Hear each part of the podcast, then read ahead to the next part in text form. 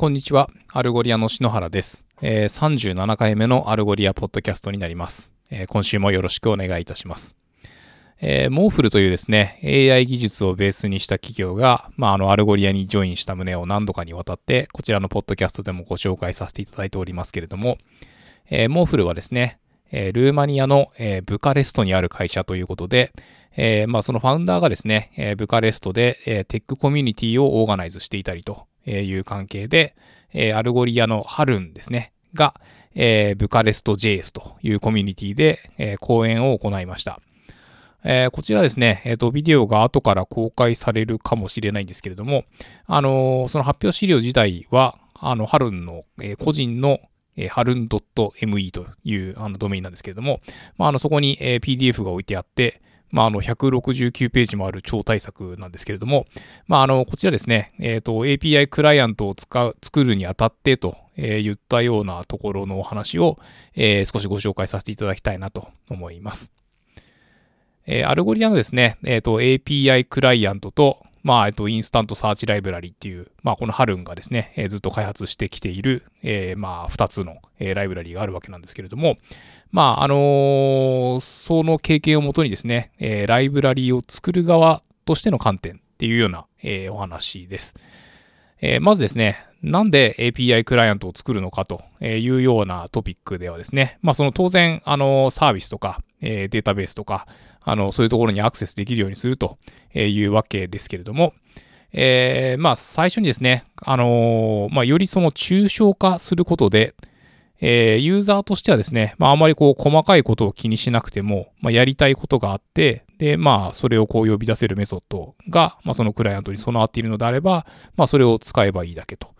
で、えー二つ目に、まああの車輪の再発明っていうか、あの同じようなことをいろんなところで書かなくてもいいはずなので、まああのそのライブラリーが、えー一箇所に、まあ、その実装を、えー持つことができると。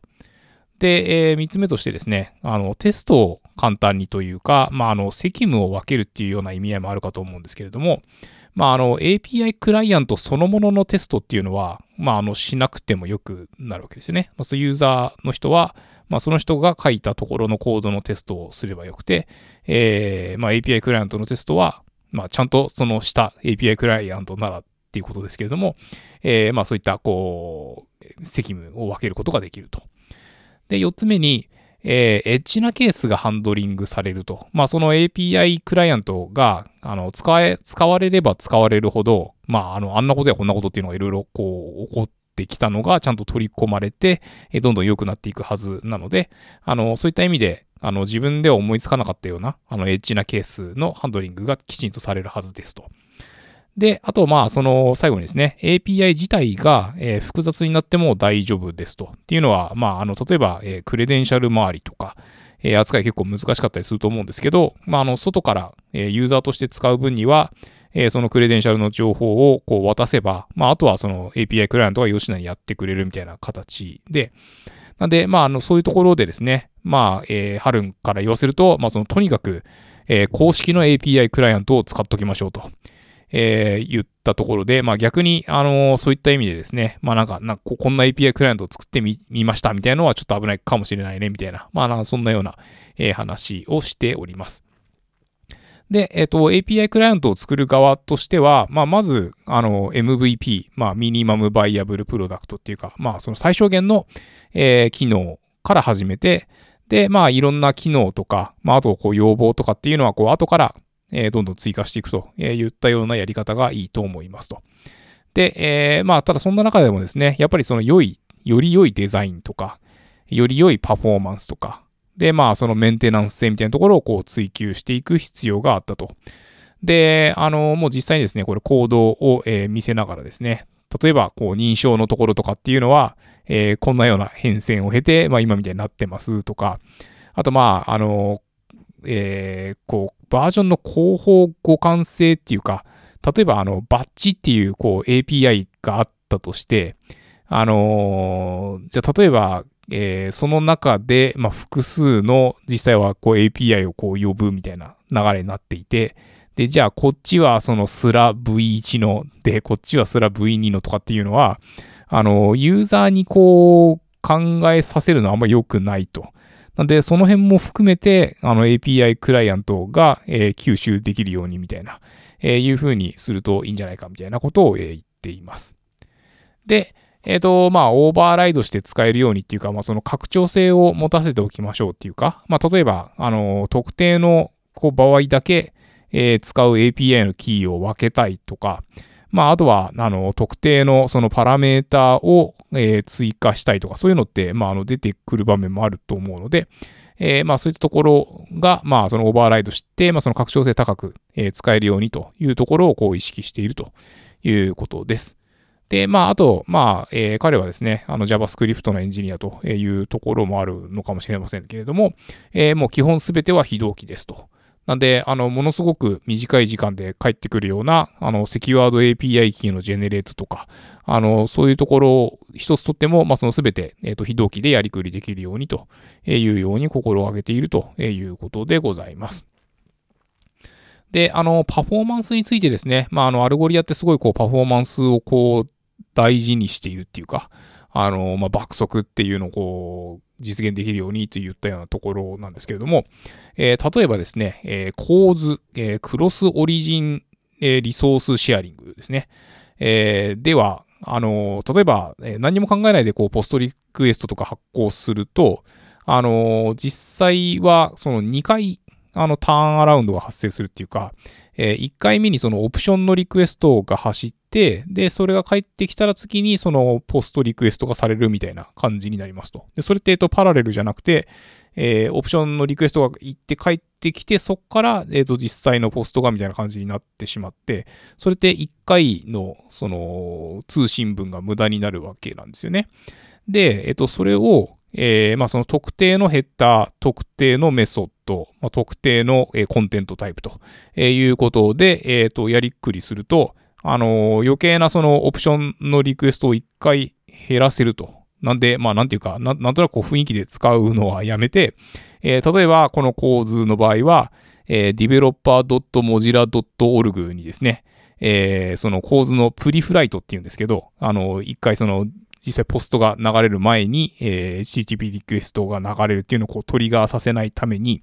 えー、シンプルリクエストっていうこう章があってですね、あの、そこに、まあ、こうすれば、あの余計なですね、まあ、そのプリフライトが、えー、流れませんよということが書かれているので、まあ、そういうところをこうちゃんと、えー、見て、えー、実装していきましょうというようなことを語っています。で、まあ、そうこうしていてでもですね、あの API はこう、どんどん大きくなっていくし、まあ、あの、どこかが壊れたりもしますと。例えば、なんかこう、すごい古い、こう、ブラウザーで、えー、まあ、それ用のこう、ワークアラウンドが入ってたりとかしたけど、みたいな、まあ、そういうところって、まあ、ゆくゆく出てくるっていうか、いうようなところで、で、まあ、じゃあそうなってきたときに、まあ、いつまで経ってもその動かないようなコードとか残っててもしょうがないので、えー、どうやってこう、いらないコードを削除していくかというようなところのトピックについて、まあ、あの、よくあるのは、えっ、ー、と、そのメソッドを、えー、こう、 deprecated にして、まあ、あの、ワーニングの、あの、メッセージとか出して、え、ユーザーに知らせるっていうのが一つですけれども、まあ、例えば、あの、こう GDPR とか、そういうこうレギュレーションとかによって、まあ、今まで使っていたヘッダーが、まあ、使えなくなったりするとか、えー、そういうのもあったりするはずなので、まあ、その deprecated っていう形でワーニングを出すっていうだけではなくて、まあ、やっぱりそのどんな感じで使われてるかっていうのを、えー、計測することが必要で、まあ、例えばあの Google Analytics とか、えっ、ー、と、そういうところにも使えるはずだよね、みたいな話がありつつ、まあ、結局、それがもう、あの、全然使われてないよねっていうところが、あの、確証取れれば、あの、消すところまでの、まあ、あの、決断っていうか、えー、がしやすいよね、ということです。で、まあ、ただ、あの、そのいらない部分を消すっていうのも、あの、モジュール化がうまいことできてないと、えー、消すのもしんどいわけなので、あの、なんかこ、こっから、if 分のこっからここまで消しますとかっていうのはちょっと怖いですよね。なんで、まあ、あの、そういうところをこう普段から意識してコード書きましょうねというふうに言っています。で、えー、API クライアントのテストについては、えー、引数とか、えー、ネットワーク、で、そして機能といった感じの観点での、えー、と話となっていて、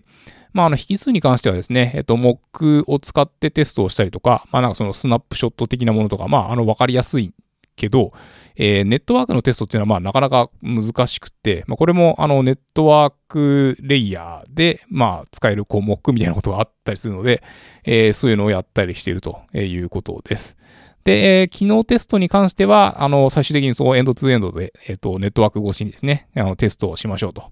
え、いうことを言ってるんですけれども、まあ、あの、べき当性っていうか、まあ、あの、一回そのテストやった後の掃除をこう、ちゃんとしましょうねと。えー、いうことを言っています。ということで、まあ、あの、あんまりその API クライアント自体を、まあ、書いて提供するみたいなこう、なりわいにしている人っていうのはそんなに多くないかもしれないんですけど、まあ、あの、その世界はですね、その世界でいろいろ気を使うところがあるんですね、と。えいうようなお話でございます。まあ、あの、こちらですね、あの資料のリンクは、えー、 Algolia .fm スラッシュ37に貼り付けておきますので、えー、よろしければご覧ください。次にですね、えー、マーケットプレイスの、えー、検索における3つのチャレンジという、まあ、あの、ブログ記事があるんですけど、まあ、そちらを翻訳しましたので、えー、ちょっとご紹介させていただきたいなと思います。で、え、まあ、3つのチャレンジということで、え、1つ目が、まあ、あのまあ、検索のそのソリューションが、あの、スケーラブルで、かつフレキシブルであると。で、2つ目が、まあ、エンジニアリングリソースを賢く使いましょう。えー、3つ目が、えー、 non-tech なメンバーでも、えー、検索結果をこうファインチューンしていけるというようなことが、えー、書かれている、まあ、ブログ記事です。で、最初に、えー、まあ、そのスケーラビリティとフレキシビリティというところで、あの、ブラジルのですね、まあ、あの、家電系の、まあ、そのショッピングサイト、えー、zoom.com.br というところがあるんですけれども、まあ、あの月間、まあ、約9000万人のユーザーが、えー、訪れる、まあ、巨大なマーケットプレイスということでございますけれども、えー、 Buscapé っていうのかな？まあ、あのー、競合のですね、えー、企業を、えー、買収して、まあ、一気にこう、統合を進めなければならなかったと。えー、で、まあ、そんなところに、こう、 Algolia を導入しましたよというお話なんですけれども、まあ、あの、特にですね、そのピーク時に、あの、検索エンジンの設定をこう変更するとかっていうのは結構なかなか厳しかったりすると思うんですよね。でも、まあ、そのピーク時っていきなり何がこうバズったりするかわからないので、もう今はとにかくこれを露出させたいみたいなタイミングってあるはずなんですよね。なんで、あのー、そういったところ今までこう難しかったのが、まあ、えー、今ではもう簡単にできるようになってるので、あまあ、それがこうビジネスの、え、成功に貢献しましたと。で、まあ、もともと、え、その Zoom の、え、チームも、まあ、もともと、えー、こう、 Buscapé だったチームも、まあ、両方が、あの、 Algolia のダッシュボードのアナリティクスを参照するようになっているので、まあ、そのお互いのチームの共通認識っていうか、まあ、ということで、あの、結果としては、まあ、コンバージョンレートが10%も向上したというような、えー、事例となっております。で次に、えー、エンジニアリングリソースを効率よく使うという点について、えー、まあ、フランスを中心にですね、ヨーロッパでビジネスをしている、えー、DIY グッズ、まあ、do it yourself っていうか、まあ、あの、自分で日曜大工したりするとか、まあ、そういうグッズをですね、えー、取り扱う、えー、 ManoMano という、えー、まあ、これもウェブサイトがあるんですけれども、えー、こちらの事例が取り上げられていて、もともとあのオープンソースの検索エンジンで、まあ、その自分たちで、えー、頑張っていたというところで、まあ、あの Algolia を試してみたら、えー、まあ、ちょっとしたですね、このデータの、まあ、修正っていうか、を、えー、行うのに、まあ、以前だったらこう何日もかかっていたかなというようなところを、まあ、1時間かからないでフィックスできたと。えいうような、え実績がありつつ、まあ、あのこういろんなところでこう Algolia 試してみたら、えー、20%もあのコンバージョン率が向上したというところで、まあ、あの bottom line に、えー、ポジティブな影響が出るものになりましたというような事例となっています。まあ、あの、この bottom line っていう言い回しですね、たまにビジネス文章で出てくるんですけど、まあ、あの、決算書とかの一番下の行っていうことで、まあ、あの、純利益とかっていうような意味になるんですけれども、まあ、そういう、こう、実際のこう、ビジネスに、あの、貢献する、えー、検索ソリューションであるというようなことをおっしゃってくれています。で、最後に、あの、検索機能をですね、こう、ファインチューンしていくと、えー、言ったようなところで、まあ、あの、エンジニアに頼まなくてもそれができるんだよというような事例ですけれども、えー、まあ、ラテンアメリカの、えー、e コマース企業である、えー、リニオというところがあるんですけれども、まあ、もともとですね、そのマーケティングチームの人が、えー、まあ、あんなことやりたい、こんなことやりたいっていうところを、こう、エンジニアリングのチームにお願いをしていたんですけれども、まあ、なかなかこう、忙しくして、あの、対応してもらえないとか、あの、お願いしてみて見積もってもらったら、思っていた以上に工数がかかってしまったとか、えっ、ー、と、そういったこう、問題に直面していましたと。で、えっ、ー、と、 Algolia をこう導入していただいたところ、まあ、あの、エンジニアの方のですね、あの、手助けをこう必要とせずに、あの、特定の商品をブーストしたりですね、えー、キャンペーン期間中のこう、ブランドをこう、フィーチャーさせたりとか、えー、まあ、そういったこう、いろんなことがこう、自分たちで、そのマーケティングチームの人たちでできるようになったので、まあ、あのこう、 non-tech な、えー、人でも、えやりくりできるようになりましたと。まあ、そんなような感じですね。あの、こちらの、え、3つの事例は、まあ、それぞれ、あの、ケーススタディの資料が、まあ、あの、 Algolia のウェブサイトに公開されているので、まあ、あの、こちらも、あの、 Algolia .fm スラッシュ37に、えっ、ー、と、URL を貼り付けさせていただきたいなと思います。えー、ということでですね、えー、今週は以上でございます。えー、お聞きいただきどうもありがとうございました。え来週もよろしくお願いいたします。